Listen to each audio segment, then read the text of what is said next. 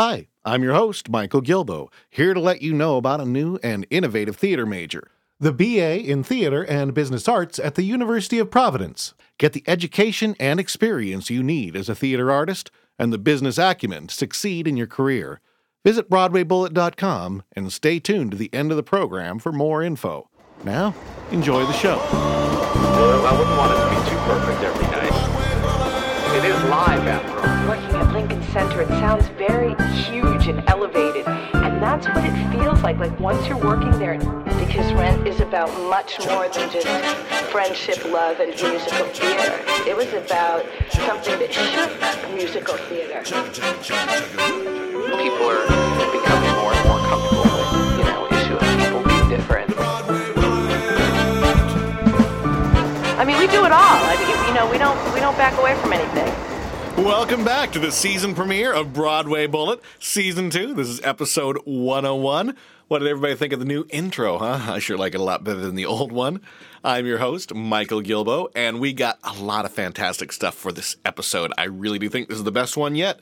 We have got three exclusive songs from Grey Gardens. Matt Cavanaugh, Aaron Davey, and composer Scott Frankel stopped by the studio for an interview and to perform the three songs that are new from the off-Broadway recording and thus didn't make it on to the off-Broadway cast recording.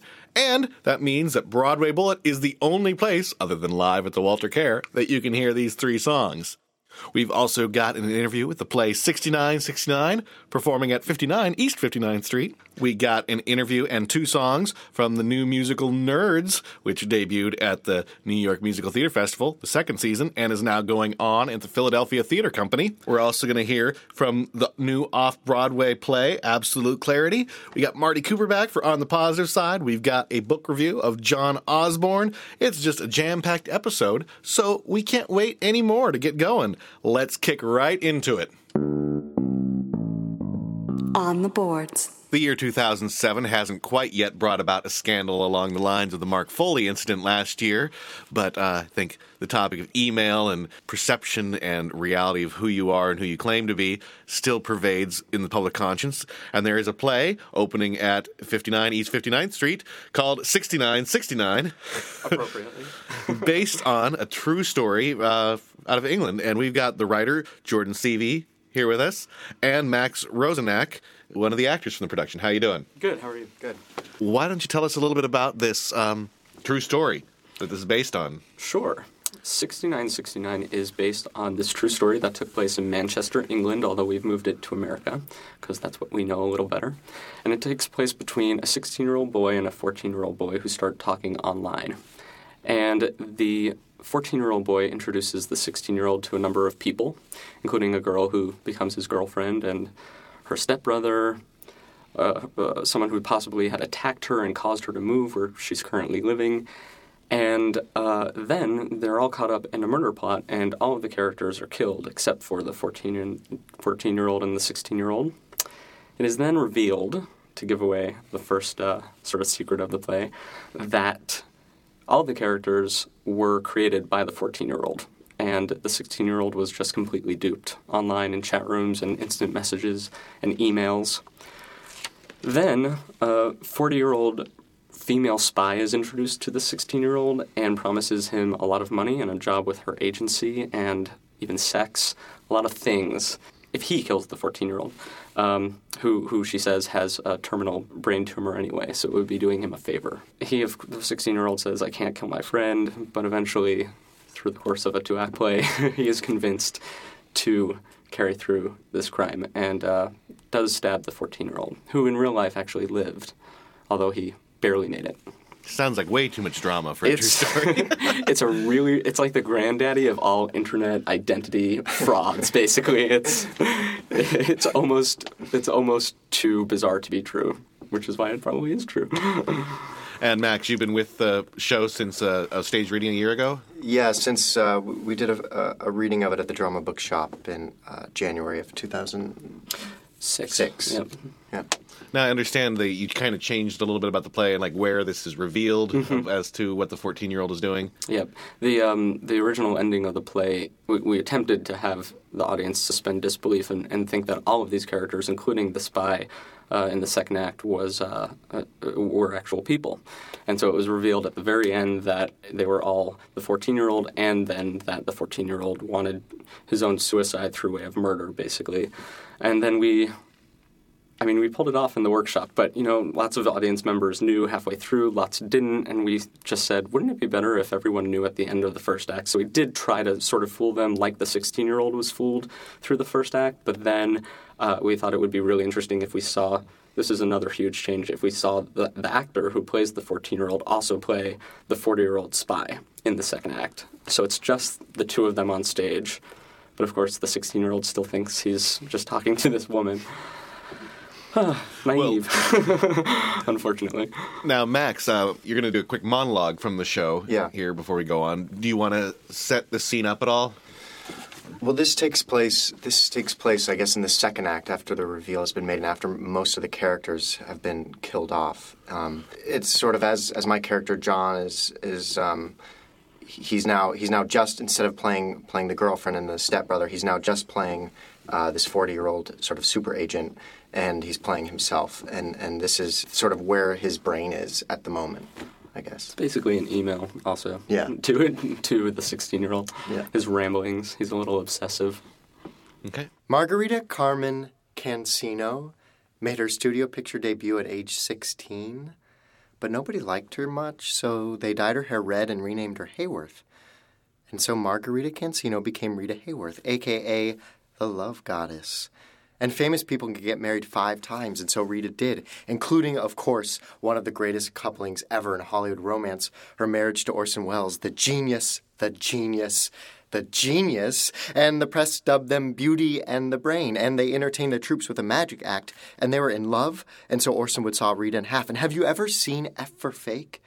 It's this unbelievable documentary Orson Welles made about the nature of artistic fakery, and basically... you think it's all about this one thing, but Orson has tricks up his sleeve and plays them on his audience who's completely fooled, and to even call this thing a documentary is deceitful, but then that's the point, because what is art? What is artifice? What is truth? What is trust? What is trickery, fraud, illusion, duplicity? And how do you know anything, you, me, he, she, I, us, is real or fake? A figment, a fraud. An actor in a made-up movie or a lying play. And, of course, F for Fake was a fitting conclusion to Orson's career, which started out with a fake resume and a phony Martian invasion, but all good things must come to an end. And so Orson and Rita divorced in nineteen forty-five. And after her hit picture Gilda, she said, "Every man I have ever known has fallen in love with Gilda and waken with me." Then she died of Alzheimer's disease at the age of sixty-eight. All right, so do you think the, the change up in the order of this reveal, is, has this affected how you approach the character at all, Max? That's a good question. It's given him a lot more to do in the second half. Yeah, I think it has because I, I think, um, well, I think the main thing that's affected how I play my character is that is that in the second act I, I am now playing one of the characters that I create as well as my character, and so it, it's it's become easier for me to sort of To, to trace where where where my character John is, as well as where this this new person I've created is, um, so I have sort of a, a, a I can I can play around more with how they play off of each other. sixty-nine sixty-nine has had mm-hmm. a, from when we were talking here before, amazingly yeah. short development time, and yes. and you're an amazingly young playwright too to be getting a, a mounting with such an established company. So well, I take that as a compliment. Thank you. how did that How did that all progress? Uh, why did you decide to write this? How, mm-hmm. What What brought the gears in motion to kind of bring it together so fast? Sure. Uh, well, I, you know, I went to Boston University and I started a theater company right out of school with a bunch of kids that I collaborate with. with really well, and uh, so we've been working in the city really hard making these new pieces of theater. One of the company members, Boo Killebrew, read an article about this story in uh, Vanity Fair, actually, and she told me about it, and I just remember thinking, what are you talking? I couldn't put two and two together. I just had no, I was, I was like, I, I just can't believe that. And like that, that, that this fourteen-year-old would do that and that he wanted to die and that he ordered a, a sixteen-year-old through another character, but he ordered the sixteen-year-old to kill him, and I just had no way into it. So that was probably why I started writing it, sort of to... I read up a lot on the story. I found a lot of newspaper articles about it, and then I, I sort of asked myself a lot of questions about who I am and, and thought a lot about who the, these boys must have been, and that's where the play came from, just sort of a, I guess, a questioning of... And then, of course, you know, in this day and age, a questioning of technology and how it's used and how it's regulated, and which is not exactly something the play ever tackles, but I think it's ine- inevitable that... the audience thinks about it, um, because especially because of the ages of these people. If there was ever a question of why we're doing this play, it feels all the more timely than it did even just two years ago, um, between Mark Foley and uh, sort of Nightline uh, internet catch a predator. predator. You're right, Catch a Predator, which I feel like now I see everywhere. I could. I went who, to a, who thought that would turn into like sheer like I know Vegas-y entertainment? Really, uh, we went to a bar recently, like a bar in Tribeca, and it was just you know sort of in all places Tribeca, but it was still kind of a dive bar, and the T V was on, and people were just watching To Catch a Predator, like popping peanuts. It was really funny. We were like, oh, I guess that's timely for you. Now, when does the show open? It opens um, officially on February tenth. There's a preview performance on the ninth. That's open to the public, and it runs through the twenty-fourth. All right. Any chance for an extension? Uh, there's a chance. We yeah. I guess we're going to see how it goes, and, and we expect it to sell pretty well, so it's definitely possible. So sixty-nine sixty-nine at fifty-nine East fifty-nine. Well, I definitely thank both of you, Jordan and Max, for coming down to talk with Broadway Bullet. It sounds like a fascinating show. Thank you. Thank you. Thank you for having us. Broadway Bullet exclusive. I'm sitting here in the studio with three of the people involved with the Grey Gardens, Scott Frankel, the composer, and two of the stars, Aaron Davey and Matt Cavanaugh. How you doing today? Hey, how are you? Great. Right. What's been keeping you busy since uh, the New Year's? Scott, well, please go. Well, these guys have eight shows a week to do, and I went to Argentina. But it's really yeah. nice to know that the show is being performed so beautifully on stage at the Walter Kerr when I can go off traveling the world. It's very reassuring to me. Now, I'm sure a lot of our listeners are familiar with the show, but kind of as a brief summary for those of us who for those of us who may not have heard about the show yet, what's the quick, you know, elevator pitch on what the show's about? Sure. The uh, Reader's Digest version is that it's called Grey Gardens. It's a musical based on a nineteen seventy-five documentary, and it tells the story of an elderly mother and her adult daughter. They're both named Edith. They live together in a decaying mansion in East Hampton, and... Um, The most interesting part of their lives, in a way, is that they are first cousin and aunt of Jacqueline Kennedy Onassis. And the house was condemned by the Suffolk County Board of Health, and it became a scandal. And it was brought to the attention of the filmmakers, and they got to go inside the house and film this incredibly fascinating and very unusual mother-daughter story. My toes are tapping already. Yay! Now, I understand that you, this was actually your idea from the beginning, Scott. It sure was. So what, what inspired you to think of this as a musical? Well, for, for those people money. who don't don't know the doc... Yeah, Matt, Matt's, Matt's saying money. Money. Well, besides the money, Matt, uh, you know, the mother and the daughter in the in the documentary, for those who haven't seen it, uh, they're both kind of stage struck. The mother was a soprano in her youth, and she loved to sing songs in her parlor in East Hampton, and the daughter fancied herself a kind of great dancer. So the fact that they love American popular music and sing and dance around the house, I thought, hmm, well, that part sounds like a musical, singing, dancing.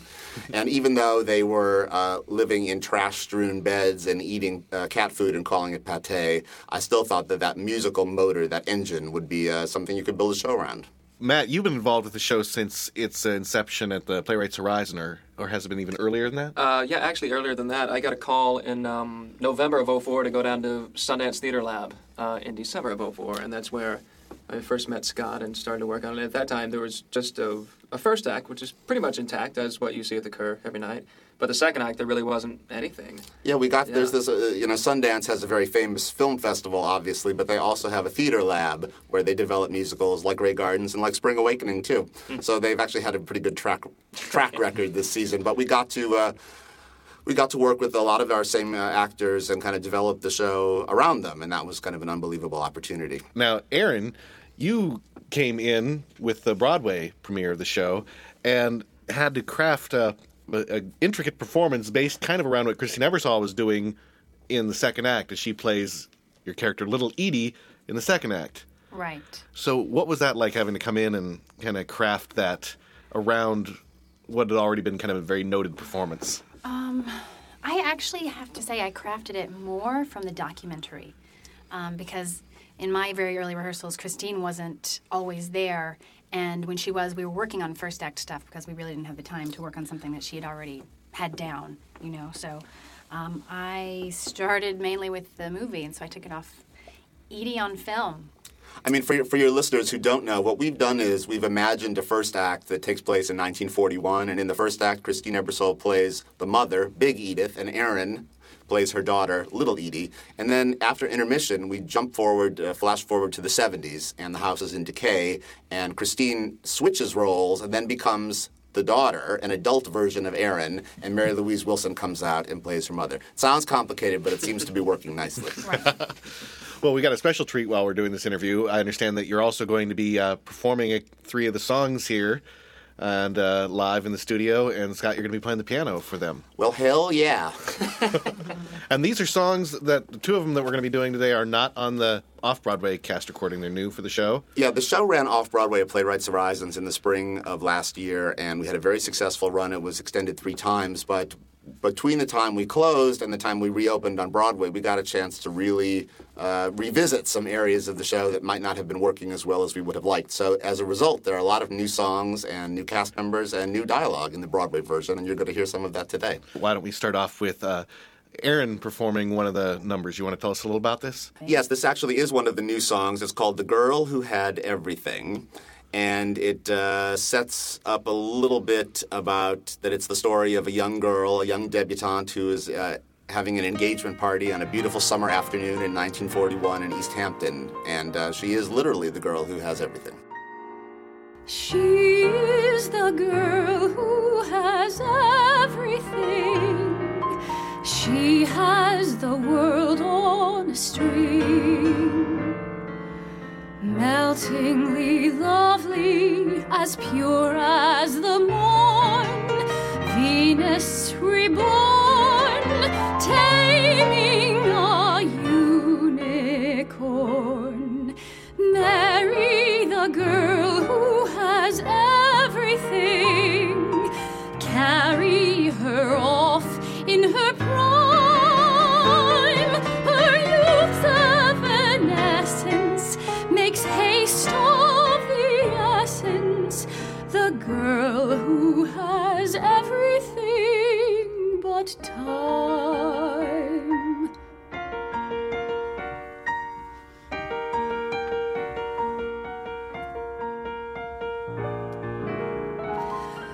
Mary, the girl who everything, carry her off in her prime. The crowds and the clamor, aroused by her glamour, will fade like the echo of a chime. She's the girl who has everything.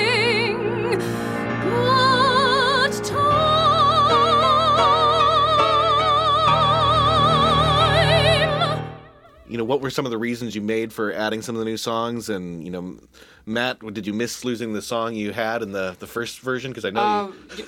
Well, yeah, and actually, the, the song. song that you heard at Playwrights is actually not even the first song. We, there was a different song at, at Sundance, and I've been told there have been several other versions that even I didn't even hear. So uh, I think it may be the fifth song in that slot. Yes, we keep we keep trying to rewrite that moment until we get, we, it, until it. we get it right. We got it.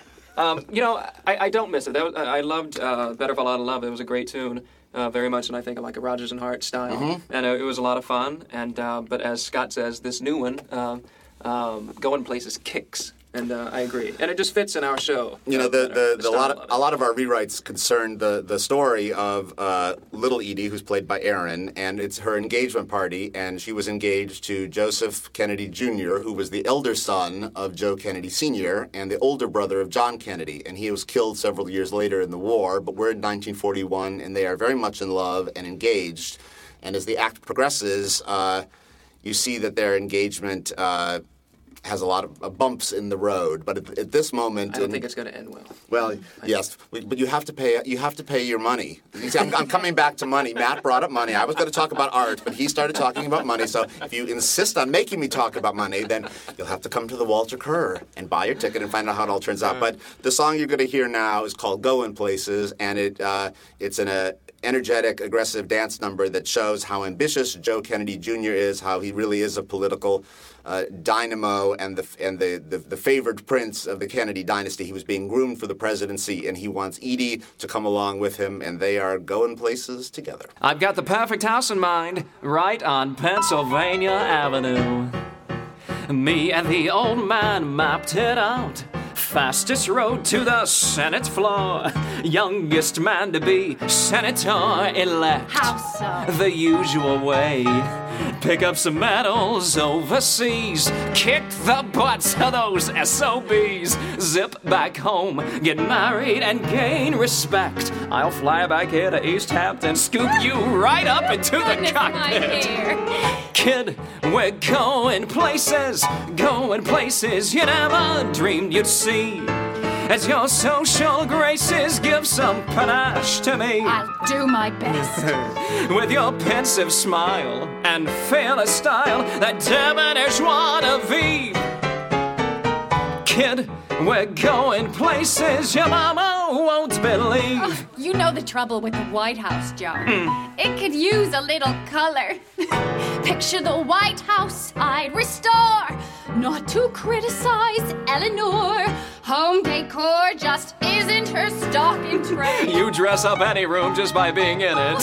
And as a former Waldorf Deb, I'll make fashion my cause celeb. Call it my American style crusade. Remember, Joe, it's not what you wear. Oh, no. It's how you wear it. Kid, we're going places, going places we never dreamed we'd get. As our love's embraces fill up the bassinet. Slow down, not yet. With your Colgate grin, Dick Tracy chin, that Hollywood film star sheen. Kid, we're going places the nation's never seen. New worlds await beyond the garden gate. As long as we've each other. Long as I escape my mother. Your mother? Or shouldn't I be the one who matters most? But you are, of course you are. The way you talk, a fella could forget. You're the only one on my dance card.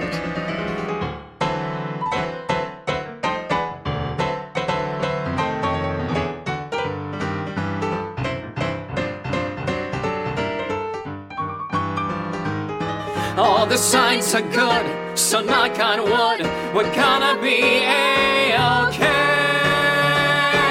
'Cause the place we're going, we're going all the way. We're going all the way. We're going all the way. We're going all the way. Scott, I, I've noticed one thing. You've got You get to flex your chops in two very different ways. The like the second act is a lot of contemporary, and there's a whole different style going on. And the first act, you get to write a lot of what I swear. One thing I like is you're not just writing songs from that period. You're song, you're writing songs that you could have sworn came out in that period. Some people have said that to me, that there's a song that Christine sings at the end of the first act called "Will You," and they're like, "It sounds like it." Did you write that? It sounds like it's from the fourth. And I actually take that as a great compliment. I mean, I, I mean it that way, too. I really try to. I mean, I love Gershwin and Rodgers and Hart and, and Cole Porter and, and Kern. And, uh, you know, those are the great uh, songs and standards from the American Songbook. And I really tried to let all of that wash over me and then kind of filter through me. And then whatever came out, I was going to call new, uh, new, you know, my new standards uh, for the period of Act One. But it was an incredible opportunity, as you say, to write in two different styles. Because Act Two, you know, you see visually the house has gone to shambles, the ladies have gone to shambles, and the music, too, also goes to I don't want to say it goes to shambles, but it, it goes it go, to a much darker it area. It goes to darker and a kind of weirder and odder places. I mean, in the second act, there's a song called Jerry Likes My Corn. I mean, that's a not many musicals, I think, can have a musical called Jerry Likes My Corn. So you see, it goes, it gets weirder. But the first act is very much uh, is very much in the period of the forties, because you look on stage in William Ivy Long's costumes, and Matt and Aaron are looking very period, and we really feel like we're in a gorgeous drawing room in nineteen forty-one. Now, is either one of those styles particularly more natural to you, or, or are you kind of schizophrenic yourself as a composer and like going all the different places? You know, I always used to worry about, you know, is it original? Is it derivative? Is it pastiche? Does it sound like someone else? And for this show, I really tried to turn the volume down on all those questions and just really try to write for character and write for the specific situation at hand. So I kind of put my hands on the Ouija board, and wherever it took me, that's where I went. Now, between as we've been getting ready for all this stuff, I've heard a lot of great stories out of you. Is, between the three of you, do you have any like funny, interesting backstage antics stories? Yeah, you guys, tell uh, me what happens when I'm in Argentina. I'm in Argentina. You tell us what happens. No, when like I'm, yeah, right? I, I get I get these emailed show reports from the stage manager saying, "Very nice show tonight, great audience response," but I want to know what's really happening backstage. Are Christine and Mary Louise fighting? Are they evil? Are there diva catfights? Well, there aren't diva catfights. I, I'm a I'm a favorite of Mary Louise when she, you know, has... Uh, Mary Louise, God bless her, she she's incredible, but sometimes she goes up, and it's quite funny. And what's great is that she loves it, too, and we all get to celebrate that. Oh, well, that's good. Well, I wouldn't want it to be too perfect every night. No. It is live, after all, ladies and gentlemen. Theater. Live. And Aaron, uh, what's what's what's it like for you backstage? This is Aaron's Broadway debut. I'm yes, ha- I'm happy. Definitely wanted I'm it. happy to report. It's it's very uneventful. I think we don't have enough cast members for there to be too much. Yeah, drama. There's not too much drama. It's, My it's, favorite it's, thing is watching what Christine's latest excitement is. Yeah, that's the excitement backstage. Is Christine's life. Christine Ebersole, our leading lady, is, is, in addition to being a brilliant performer, is a very colorful person. And she has about eight hundred seventy-five animals, four hundred thirteen children, a husband, a partridge, and a pear tree. And right. There's all sorts of... In addition to doing an incredibly difficult part on Broadway eight times a week, so her life is filled with drama and hijinks. Well, hopefully we can get her on later to talk about some of those hijinks, too. But, Aaron, back to your Broadway debut here. Yay! Where, where, where are you originally from? Nashville, Tennessee. Nashville. So did you think you'd end up playing some uh, northeastern highbrow character as your Broadway debut? No. No, I didn't. I don't know what I thought I would do. I, you know, I wanted to do theater, but I certainly, I don't even know if I dreamed this big and or this cool. This show is so cool. It's it's so new and interesting and different. I mean, there is there is something I would imagine for performers. Uh, you know, it's it's great to do revivals and great to do the, the, the great parts in the uh, in the canon of American musicals. But I would think right. yeah. I would think that it would be a, a very cool thing to actually be the first person playing a part ever and know that there everybody else down the road you will have originated the role. Yes. Yes, it's so very cool. Yay! It's very, it's Yay! Cool. Well, yeah. It's more than good. I mean, we, we were talking a little bit earlier, and, and, and Aaron, I mean, I think we I've said this to you, but I mean, Aaron's a godsend. I mean, she's she's great, and she talked about how maybe she wasn't, you know, modeling her performance on Christine or more on the documentary, but I know as, you know, an outside actor watching her, how her performance continues to evolve and is shaped by, you know, she'll watch in the second act some of what Christine is doing, and then I'll see it on stage show up, you know, a week later, you know, when we're doing stuff in the first act, and, you know, I'm... Yeah, I'm so happy to be on stage. Yeah, it's true. I have yeah. grown a lot. It's, yeah. Yeah, I mean, a lot of people say that to me. You're incredible. Well, well, it, it is a, it's kind of a backhanded compliment. It is, but you but, know what? I agree, so it's fine. Um, no, I mean, Aaron, in addition to having a splendid voice, is a very uh, sharp actress and clearly a very good observer and and listener. And I think that's, they always say that's what it takes to be a good actor, to, mm. to be a good listener. And uh, I think that uh, we're very thrilled to have her as part of the company. And yes. She certainly hit the ground running because many of our other cast members had, had been with the show since its earlier incarnations. But it's a happy family now. It's an extraordinary company of performers. They're all, uh, they're all uh, soloists in their in their own right. It, it's an it's it's a it's a piece of soloists. Off topic a little bit. Aaron and Matt, were you completely devastated that you were tied up and not able to go out for "You're the One That I Want"? Um, oh, I was, but you know what? I'm, I'm, I'm TiVoing it every Sunday, so I'm, I'm kept. You know, because you could have been Danny you know and I, Sandy. You know what I do think? Actually, having watched it, I was never like, wanted to I was like, man, why didn't I come up with some like alter ego and just go in there and just act like a jackass, hoping that you know I could get on one of those first few episodes. That's what I wanted to do. That would know? actually be a really funny idea for like for some sort of Broadway fights, AIDS, equity, whatever function uh, that they, that you guys would be dressed up as as, as Danny and Sandy. Yeah. Well, young lovers everywhere in the forties. fifties and the okay. sixties and the seventies and the fifties, whatever. That would be cool. I definitely. You could be dressed up, you know, in your Fonz, you know. I'm down. Greaser, like Grease it, Lightning as as look. Really Let's do it. do it. Yeah, as long as I don't really have to do it, I'll be fine. And Matt, I don't think many of our listeners would guess that you're also from the South originally. I am. I'm a hick from Arkansas. So, so yes. where did so did you pick up a lot of this voice from your character? Because sure, yeah. I mean, you know, I, I can't I, imagine this is this. No. Well, I, I've been removed from home for about ten plus years now. I went to school upstate and whatnot, but I know I listened to a lot of Kennedy, a lot of the Dad, and of course a lot of um, um, uh, John Kennedy. Um, And, you know, worked with a dialect coach a lot. But now, I think I was telling you earlier, I, someone told me the other day that he thought I sounded like Katharine Hepburn, and uh, which I'd never been told before, but he thought I sounded like Katharine Hepburn when I talked. I don't think that Grease and Katharine Hepburn have ever been mentioned in such close, proxi- in such close proximity, and I can only thank God that Miss Hepburn is no longer on the planet to have to endure that, my Jesus. Although she would be she would be terrific as, as the principal. Oh, she would. We could, what was the, you know, the Eve Arden yeah, part of the movie? Yeah. She could be... Miss uh, Litch. She's unavailable, but she would have been terrific. I think we're also overlooking here that that there's only one other person besides Christine Ebersole who really does a dual character, and that's Matt here. So do, how do you have a lot of fun when you get into your role in the second oh, sure. act? Well, you know, when I got the call to come down to Sundance for this thing, I was like, oh, cool, playing a Kennedy, that sounds great. Uh, I'll do it. But I really didn't know that I'd also be playing Jerry, nor did I really know who Jerry was, and it wasn't until I watched the documentary and since I've, you know, come to know him, and, you know, we can call him later if you want him. He's a very sweet man, and he's around in the city. Yeah, Matt, in the first act in the forties, plays plays a Kennedy, as he said, and in the second act, he plays a guy named Jerry, and Jerry was a teenager who uh, helped the ladies in East Hampton in the seventies when their house was in such an extreme disrepair, and he came in and tried to help them pass pass code, and they... Uh, They developed a very strong affection for each other, a kind of a mother and sister surrogate relationship, but also sometimes a bit like a, almost like a jilted, uh, a jilted suitor. Mm. So I think that I think that particularly, uh, the, considering that Matt plays someone who was in. in love with little Edie in the first act, and then... But when, I was actually just going to get there. I was going to say, is this just, you know, economics cast in the same act, or is there a symbolic connection? No, I think mind? very much so, because in the second act, he does become someone that the women can argue over and yeah. fight for fight for his affections and for and for his attention. So, um, you know, it's very, it's very, it's done very intentionally.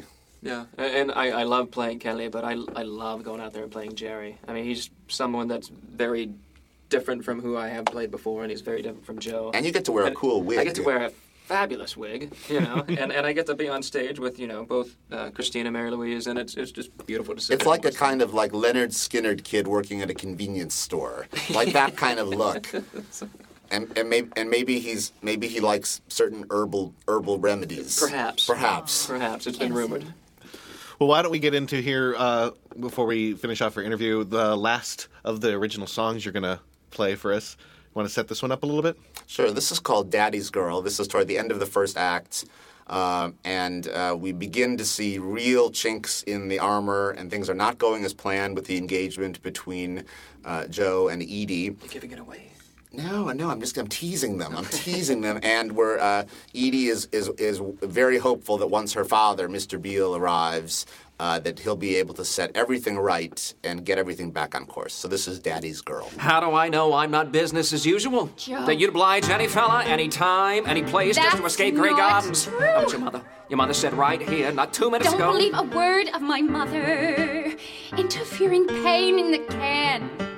Burning up with unspoken envy. I got me a bona fide man. Don't change the subject. She and Daddy don't have relations. Separate rooms with double locked doors. S E X for her and her eunuch. Stopped at the Punic Wars. I'm my daddy's girl. Chip off the old man's block. Yes, my daddy's girl. Proper and prim as Plymouth Rock. Take off that lipstick. Wash off that perfume. How dare you wear high heels as my daddy's girl? I'm impassioned by good old-fashioned ideals.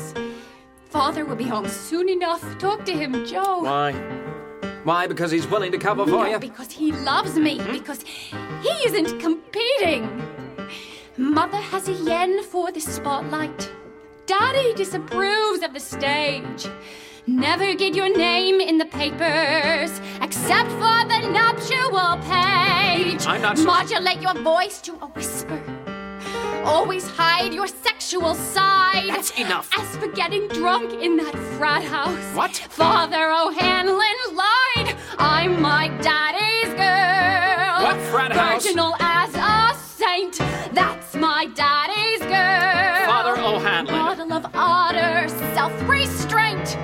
Insinuations, false accusations, slander from Harvard boys. Ooh. On a daddy's girl, I ignore him with charm, decorum, and poise. It is before he gets married, there are certain things that a guy's I'm gotta a know. Daddy's girl, a Miss Porter's girl, all American apple pie, Catholic as the Pope's right eye.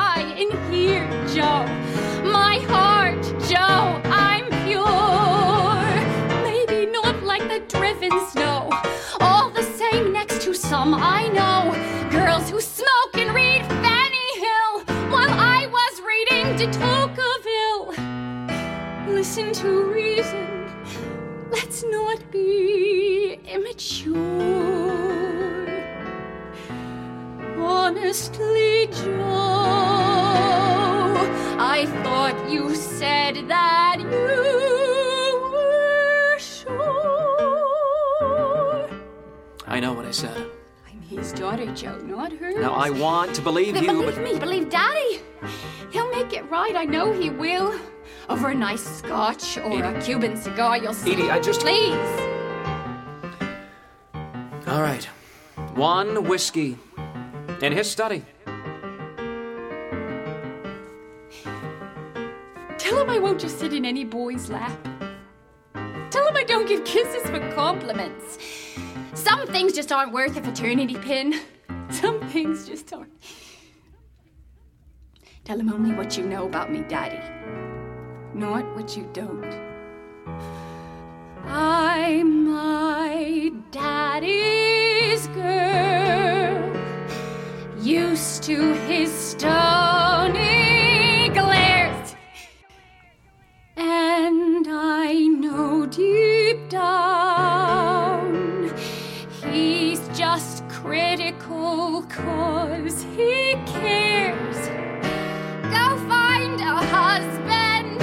Don't waste your life on talent you have none of. How can any man, even John, match the gift of a father's love?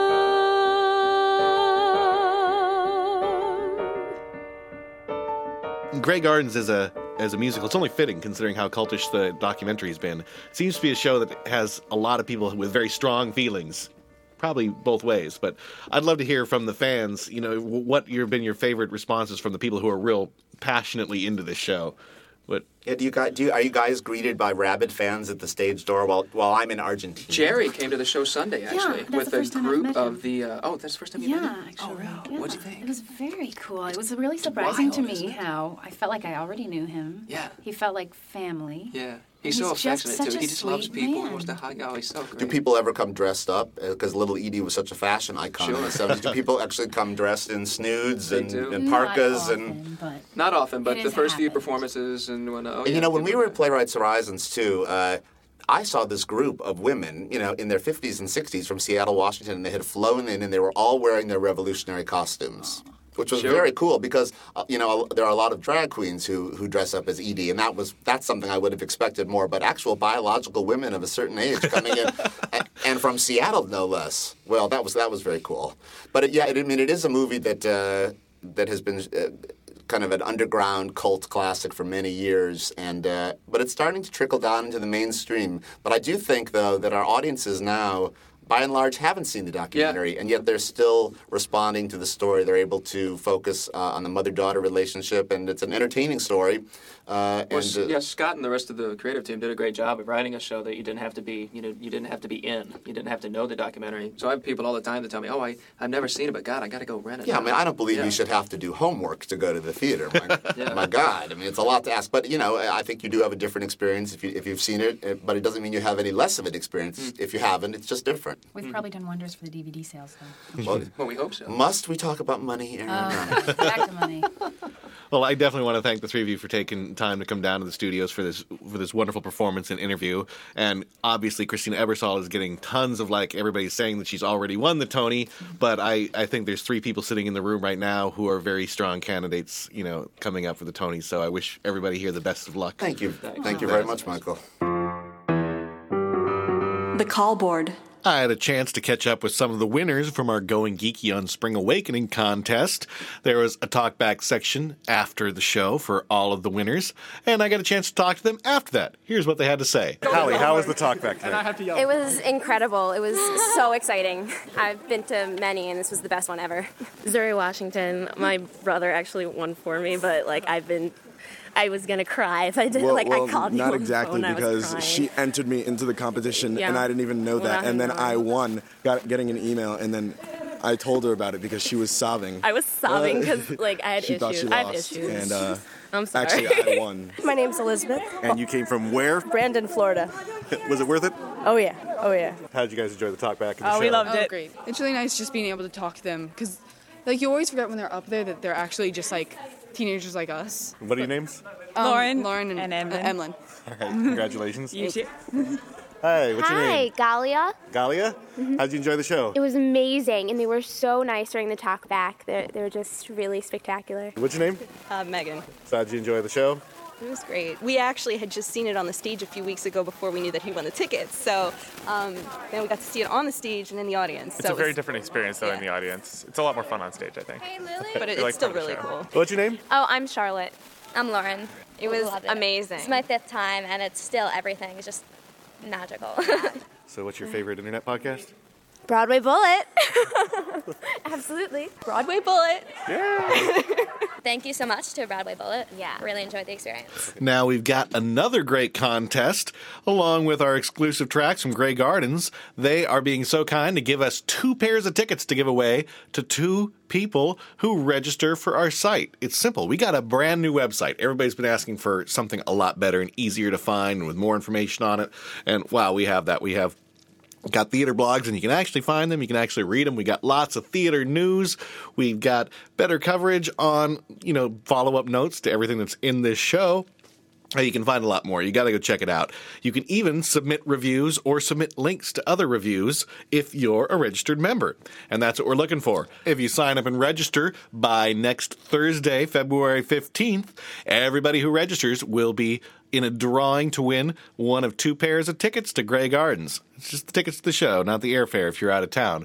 But we will be giving away, and in addition, Grey Gardens is going to be offering everybody who registers for our site a special discount code, and you got two weeks to sign up for that. So by the twenty-second, if you sign up, you'll get a great discount offer from Grey Gardens. Our last note here on the call board is for any of you Florida people, specifically if you're in Orlando or know somebody in Orlando. They're having the Orlando Fringe Festival for two thousand seven, but they've got a problem rounding up enough people to host all the actors that are going to be coming in. So if you know somebody in Orlando, or if you live in Orlando and you're willing to kind of, you know, throw up a bed to some poor starving actor or director or whatnot, please get in contact with Beth Marshall, the producing artistic director. You can reach her by email at producer at orlandofringe.org or call her by phone at four oh seven, six four eight, zero zero seven seven, extension one. And as a reminder, you even get a tax deduction for putting people up. So it's a great thing to do. On the boards.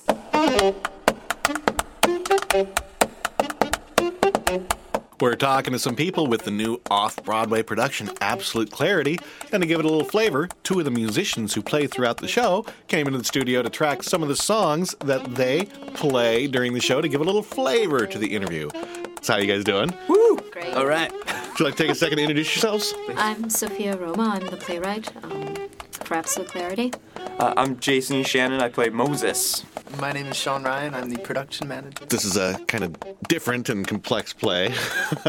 But in a nutshell, do you want to try to maybe sum up what it's about? I think it's a poetic coming-of-age story. It's um, uh, Claire, uh, the heroine, a young girl around seventeen, eighteen years old, is a visual artist, a conceptual artist, and a poet. And she, in a lyrical way, uh, grows up in the sh- and experiences the shades of adulthood uh, by um, entertaining with a jazz group that belongs to the village, um, while finding love with an older man and finding love with uh, Joey the Jazz, who is part or the leader of the group called the Pickpockets. Um, but they're actually a thieving jazz group uh, that camouflage themselves as jazz musicians, but really do pickpocketing. Um, and that was inspired by um, Robert Bresson's film called The Pickpocket uh, Prince, and um, by Barrington's novel, which I saw in school, and I was at N Y U at Tisch, Tisch School of the Arts. So that's really much the play. It's um, it's that, that kind of musical, kind of hip play, lyrical. Now, I understand you're originally from Russia, but emigrated here when you were very young. Yeah, so I was about six years old. Um, that was in nineteen seventy-nine. So I was born in Moscow and emigrated, and I've been living in New York all my life. And I went to uh, Tisch, uh, the village, for six years. So um, I know the village pretty well. And I also come from La Mama Experimental Theater, where uh, I had three plays um, produced uh, over a period of nine years after college. So one of the things that must be rather interesting with this whole production is, I understand your director is Russian and actually doesn't speak any English. Yes, that's correct. That's the most interesting um, and, and also the, the, the, the saddest and happiest part of our production. Um, unfortunately, yes, he doesn't understand. Yeah, yeah. He screams. That's the one word, the yes. one Russian word I know. Our actors have been picking up a lot of Russian words. He's been picking up a lot of English words. I've been doing a double job of being a translator, so I'm on, on rehearsals for twelve-hour shifts, um, translating and trying to cut my, my lines or doing whatever the director asks me to. But he's a very famous director from the Mayakovsky Academic Art Theater. Again, that's the second theater after the Bolshoi, um, and it's it's a, he's he's fine. He's done about one hundred fifty plays in Russia, and he's um, Yeltsin gave him the award for best director. Uh, he runs his own master class. He's he's a delightful person, but a tyrannical, a, a little bit tyrannical during rehearsals. So that could be that could be. But he only it's only in the spirit of doing the best play. So it's interesting to work with him. Sean and Jason, how is it for yourselves dealing with uh, a director who doesn't speak the language? Do you want, you want me to go? I, I enjoy when, when you and um, Alexander, I guess there's a visual thing that, you know, Yuri does where he just kind of raises his hand up or drops it down, you know. Yeah, like if the scene's just crappy and it's losing energy, he goes with his hand like a plane crashing.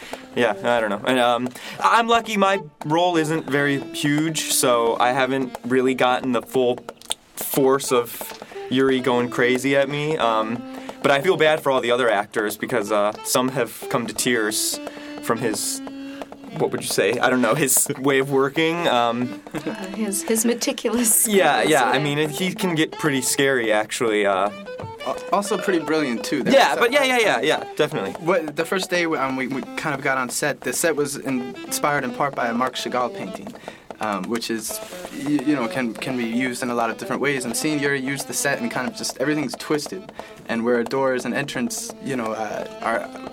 One sense of our logic would tell us to stand on, you know, the outside of the door, but he's got us standing on the inside of the door, and just really using the space really well. And so that's in in trying to communicate, you know, set plans that came from Russia.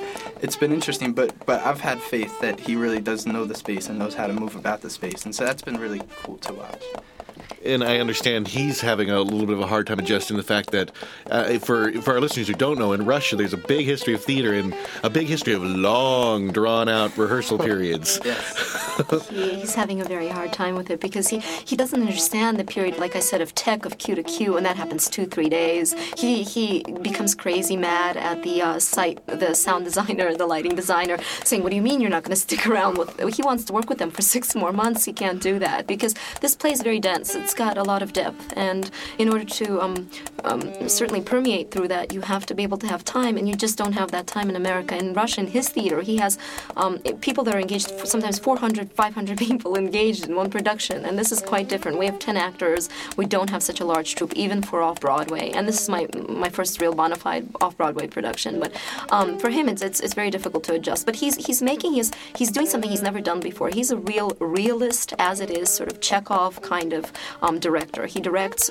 realism. He doesn't direct um, surreal work. My, this, as I said before, is more of a realistic work, but it's got some some some sort of um, ions of, of realism. The beds still, however, when t- Sean talked about the set design, the beds are s- slightly upside down, or they're not they're not beds that would that would be ordinary on stage. They stand har- um, vertically, so the actors have to actually place themselves vertically and then cocoon themselves, sort of like Hannibal Lecter.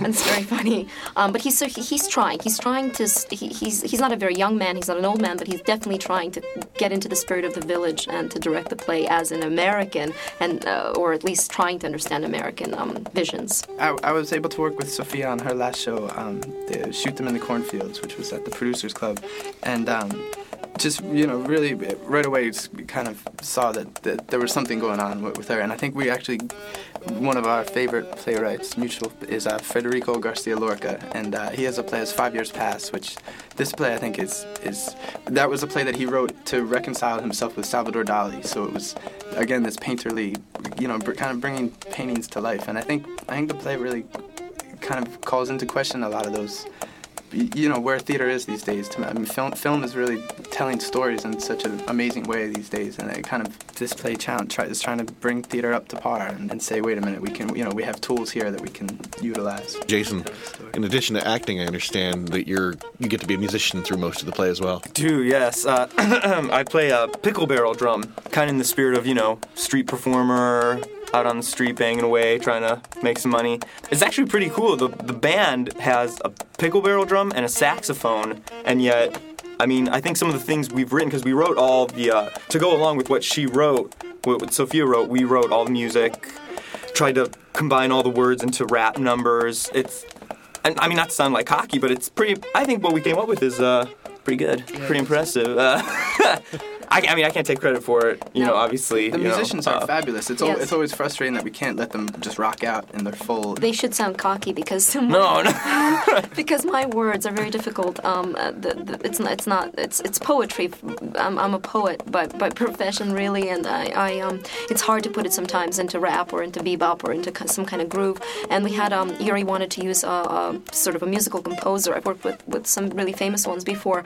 But um, I said, why don't we give a crack to the... To the guys that are actually going to perform, the the actual jazz musicians, the actors themselves, and I think that it worked out quite well because it has a very authentic um, villagey uh, sort of swing and jive to it that I think was was they were able to establish just by trying to create their own their own rhythm, and it's very it became sort of in a in a in a strange way almost Broadway-like. Definitely, it's something that you would want to listen to, that you would want to recreate in C Ds, and not, you know, Phantom of the Opera for sure, but something that you would something that you would want to take home. It's not. I thought we were. It's not. No. That's where we were trying to get it to. Yeah. Where and when and how can they see Absolute Clarity? Well, it's at the Players Theater, and yeah. and it runs until the twenty-fifth of February. Theater Mania, yes. w w w dot theater mania dot com. There's also um, absolute clarity play dot com, yes. too. Yes. We're definitely planning for, it's right next to Cafe Wa, the Players Theater, so I'm sure there's going to be, you know, people sleeping outside yeah. you know, before it opens, like like when Bruce Springsteen plays, and so I'm sure there'll be a, a whole street festivity going on, yeah. too, in the cold, yes. cold, cold. Cold New York. All right, well, thanks for coming down. Thank you very Thank much. You. Thank you. Thank you. Yeah, here we go. Yo, I want to tell you all a little story about my friend Dan. Goes like this. Dan, uh. Dan's Jewish, not black. He drives a Cadillac, Mont Blanc in his pocket. No ladies in the back. He's been practicing law back before my day. But he loses all his cases, so anyway, because there's never any justice, see, uh. That's how Judge Capria wants to be, yeah. Break it down for me, Duke. Moses parted the sea, but not me, not me. Moses bitching with the mighty God, but not me. Got the madness in me, so I jam to the people, those who will listen to me. Uh, I'm the thieving joker at the highest court. I'm the prophet, I'm the puppet king, yeah. Moses comments and sees everything, yeah. packets. Uh, yeah, Moses, Tita, Duke, and Joey the Jazz. Bring it home, baby. Yeah. A special thanks goes out to Patrick Knighton, who came in afterwards to play the sax with Jason when we figured out that there is some great music to play behind this. On the positive side. Hey, it's Marty Cooper once again on the positive side. Like it or not, I'm still here. I remember when I went to school, when we got back from summer vacation, uh, we would talk about what we did on summer vacation. Well, we were on a little hiatus, and uh, what I did on a hiatus. Uh, and I'm going to lose all credibility here because I loved everything. First thing I took in was uh, company. And uh, I was a little skeptical about that because I did not care for the format as used in Sweeney Todd. I think it works a lot better here. Uh, of course, you have, I believe, the future Tony winner, Raul Esparza, uh, doing a fantastic performance. I think his Being Alive was one of the best versions I had heard of that song. Uh, I love Barbara Walsh trying to fill uh, Elaine Stritch's shoes, and she succeeds. Of course, she has to take a little of Elaine with her. It's got to sound a little like what Elaine Stritch sounded like, because the song was basically written for her. But she has her own little angst, her own little hysteria at the end, and she is great. Uh, the whole cast was great, but uh, those two notably. I love the use of the instruments, uh, them playing their own instruments. Raoul, for instance, does not touch anything until he does Being Alive. At that point, he sits down at the piano and accompanies himself. And you cry listening to his... his song. Then I took in The Apple Tree at, at the Roundabout Studio fifty-four. And for me, at least, Kristen Chenoweth can do no wrong. Uh, she's funny. She's uh, attractive. Uh, she sings beautifully. She just does a great job in this show. And uh, I think, my opinion, uh, she's going to give Christine Ebersole a run for her money. The rest of the cast is equally as good. Uh, Mark Kudish, who never does anything wrong, and Brian Darcy James, equally up to the task. One thing I'm going to talk about also, I just heard a C D of a uh, a fellow who's on tour now with uh, Light in the Piazza. Uh, his name is David Burnham. His voice is wonderful. His, his interpretations of the songs he does is great. Uh, he does As Long As Your Mind from, uh, from Wicked with Eden Espinosa, someone uh, that a lot of fans of Wicked have loved doing that, the part of Elphaba. It sounds wonderful. He also does, from Light in the Piazza, uh, Lo- Love Love to Me. I love that version of the song also. Also, uh, Craig Cornelius' Flight. It's hard to find in a recording. The last recording I've, I heard was Brian Lane Green. He did a great job, but uh, I think David is even better. Uh, you might want to look out for this recording. It's coming out, I think, March thirteenth. Another thing I did on my time off, uh, I went last night to Birdland, and I saw a show that Wayman Wong put on. He writes for Playbill dot com. It was The Leading Men of Broadway. All the guys they chose were great, but a few stood out. I particularly liked Norm Lewis sings Sailing, uh, a great William Finn song from New from A New Brain. Hugh Panaro did a song from Lestat that Elton John wrote called Right Before My Eyes, and this was a tribute to J C Sheets, who had just died of a heart attack yesterday. He actually had played Valjean on Broadway for a while, and uh, he had taken sick. He had taken ill with AIDS, and he was a dresser at Phantom. He was a dresser for the Phantom, and we had seen him often.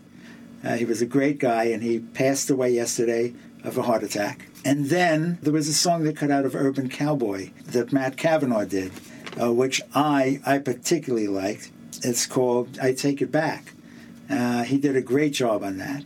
Uh, the show was fantastic. Serving as host was John Tartaglia, who announced uh, that he was he wasn't particularly overjoyed that Beauty and the Beast was closing at the end of July uh, because he just got the part of Lumiere. But he's a great guy, and of course it was uh, the musical director was the ever-present Seth Rudetsky, and he added his own little take on things.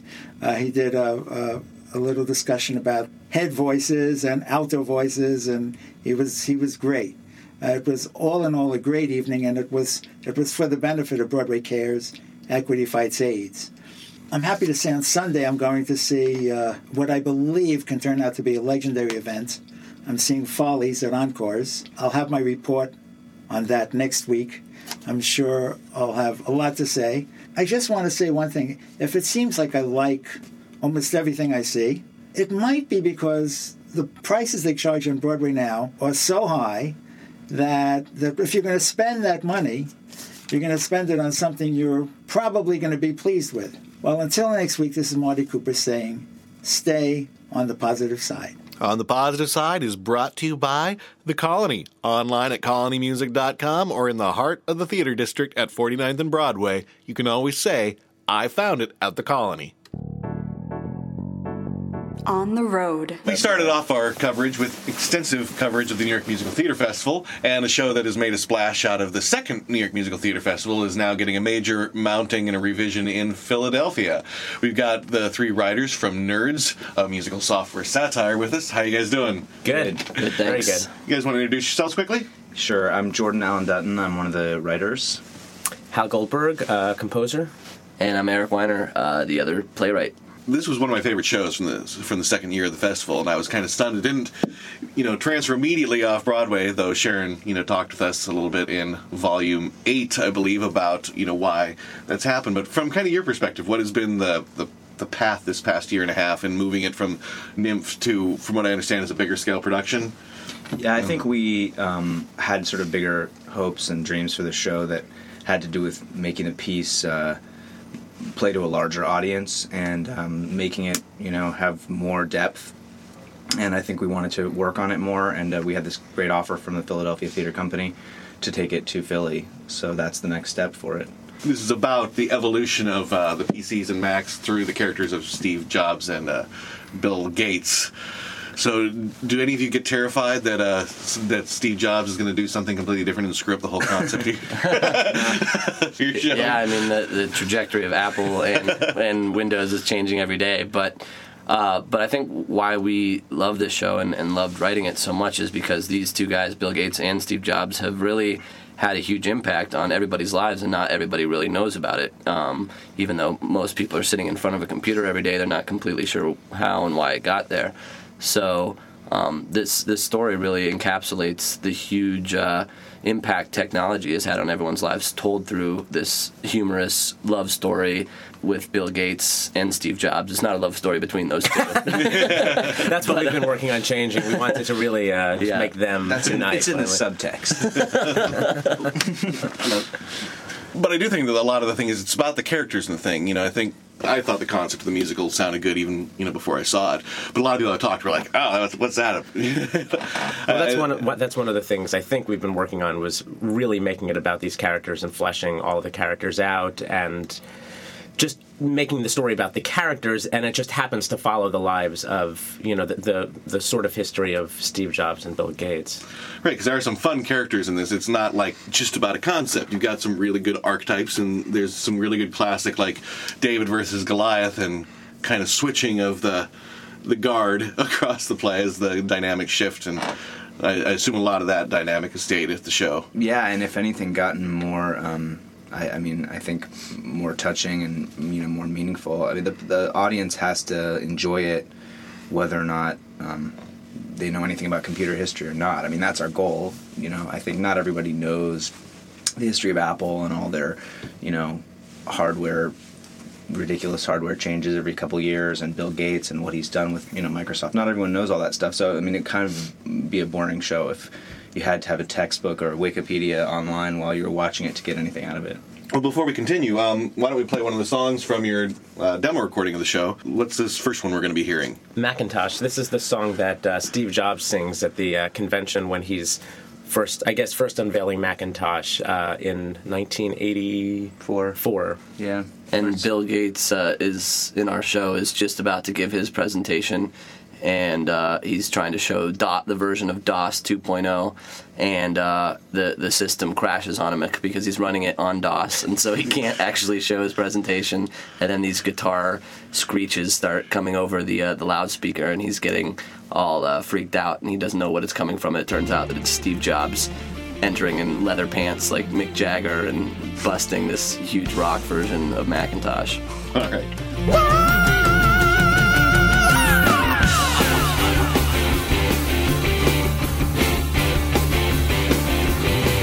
Who said elephants can't fly? Just look at Dumbo. Don't get brainwashed by some corporate mumbo-jumbo. Don't you want something new, something easy to use? A smiley face when you're blue. Macintosh.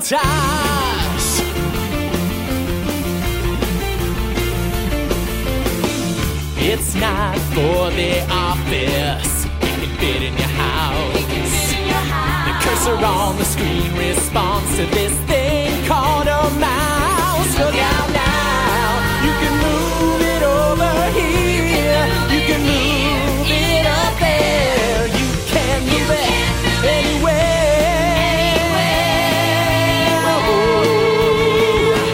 Macintosh.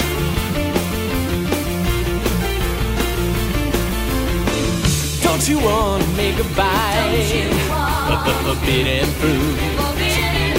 Well, then it's time to take dogs and give it dogs boom. Matte paint is so rad, a rectangle ain't bad.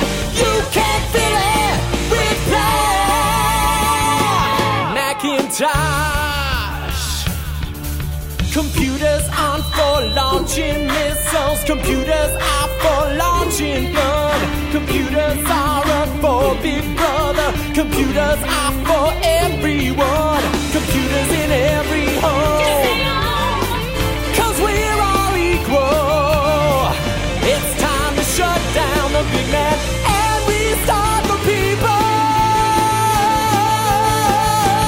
Macintosh. What is the difference between, creatively, do you think, between working in out of town, you know, in Philadelphia versus presenting it for a New York audience? Is it, does it feel like more pressure, less pressure? Is it... I think we're working with an amazing creative team, and that's one of the big changes. Um, I mean, not that the N Y M F team wasn't amazing, but this is a uh, an amazing caliber of director, uh, Phil McKinley, and uh, Joey McNeely, the choreographer, and you know, David Gallo is designing the sets. And so it's really like we're working with a top-notch uh team, and they're really holding the piece to, you know, an amazing amount of uh, scrutiny, trying to make sure that it's, you know, doing what it's supposed to be doing. And I think we're taking, uh, you know, a really uh, professional approach to it in a different way than we were doing it in Nymph, where where it was sort of a work, felt like a workshop production to an extent. Now it really feels like we're, you know, going crazy with sets and choreography, which is fun. The huge production numbers, and also the the team at Philadelphia has been so supportive, like, from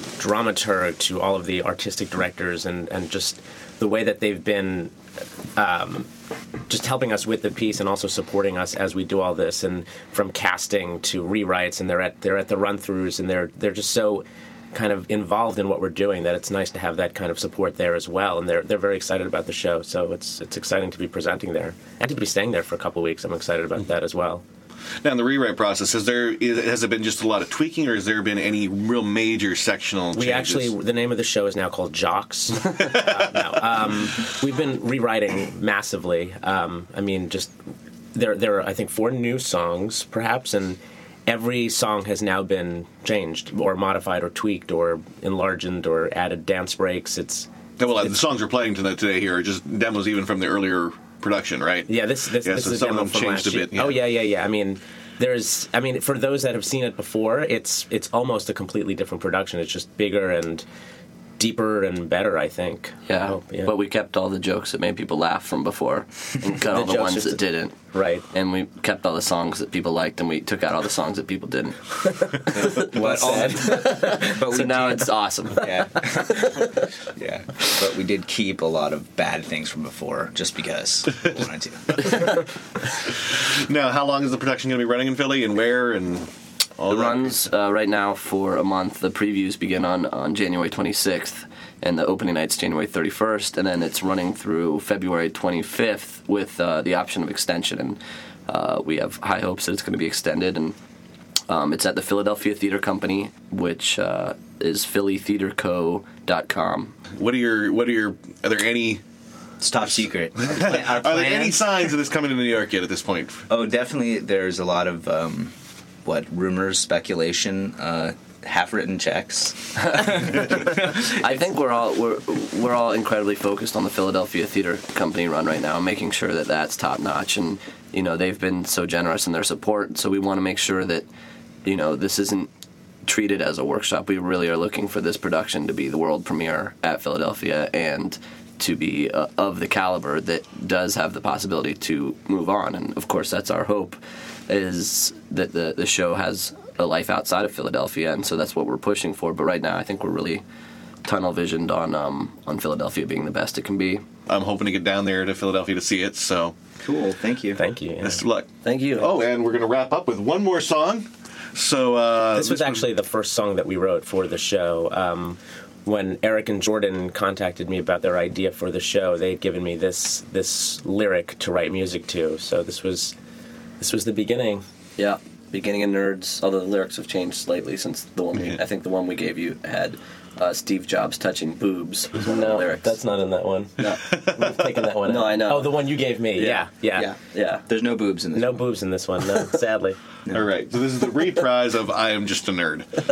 Thanks, guys. Thank, Thank you, Bill. I loved you from the first moment I ever met you, and you destroyed my company. But when I look into your eyes, I don't see an evil man at all. I see the reflection of myself in your glasses. But within that reflection, I see another reflection. It's the reverse reflection from my own glasses. And within that reflection, I see you. The same shy, brilliant kid who sat next to me in A P Calculus. I understand fully your feeling of strife, your need to be a bully on the playground of life. But you have locked a kid away in locker twenty-two. You've got to let him out today, because that kid is you. Were the geek who was picked on in gym, but now you are the jock who's making fun of him. That could all change with just one word. I am just a nerd. When I was young, I would always get picked on. Now I've grown all alone to someone strange. And just like a pair of dirty underwear, I should change. When I think of all the kids who are picked on just like me, I want to tell them tonight, live on M S N B C.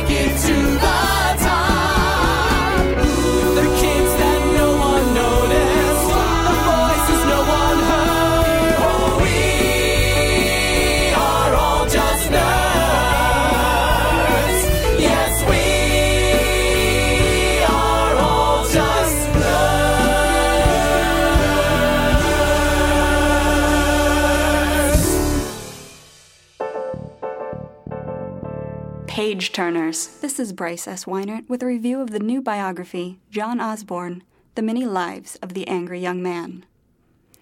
With nineteen fifty-six's Look Back in Anger, John Osborne changed the shape of British theater and became one of the seminal voices of his generation.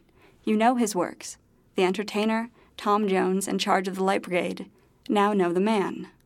New York Observer's John Hepburn's new biography, John Osborne, The Many Lives of the Angry Young Man, presents a three-dimensional, sympathetic, and often disturbing view of Osborne's life. The biography makes liberal use of Osborne's private notebooks and interviews with the writer's dearest friends and detested enemies, sometimes shifting a bit too far into the lurid side of things. Try on a confession from John Osborne's purported male lover for size. Hepburn pulls from his own critical knowledge and love of theater to shape a realistic portrait of the legendary figure.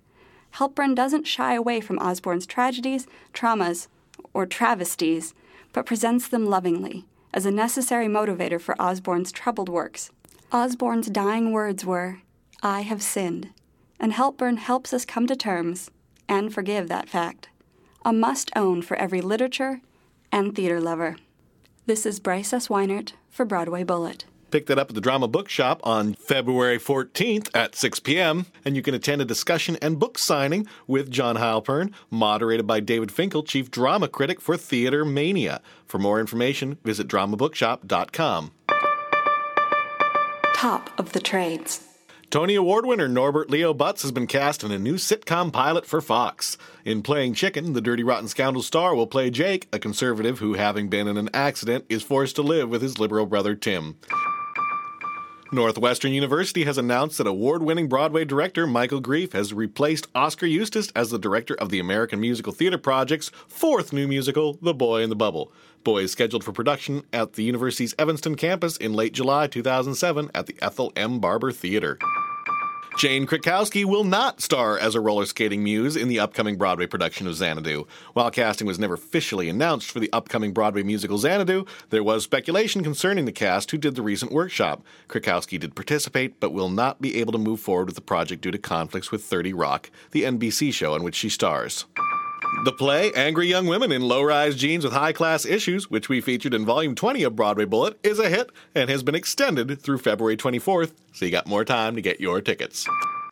Top of the Trades is sponsored by Broadway World dot com. You can find out more information about all these stories by visiting Broadway World dot com. You'll also find links to them from Broadway Bullet dot com. Curtain Call. Well, that does it for the first episode of our new season. I'm pretty thrilled at everything we got, and we got some great stuff for you next week, including an interview with Kevin Cahoon. I just want to take a quick reminder, we got a lot of people filling out the survey over the hiatus, but I'd still love to get a few more of you signing it out. So when you visit the website to sign up and register to win that pair of tickets to Grey Gardens, take a moment and fill out the survey too. We'd love to hear from you, and I look forward to being with you again next week. I'm your host, Michael Gilbo, and thanks for taking the time to hop on board the Broadway Broadway Bullet with me. There's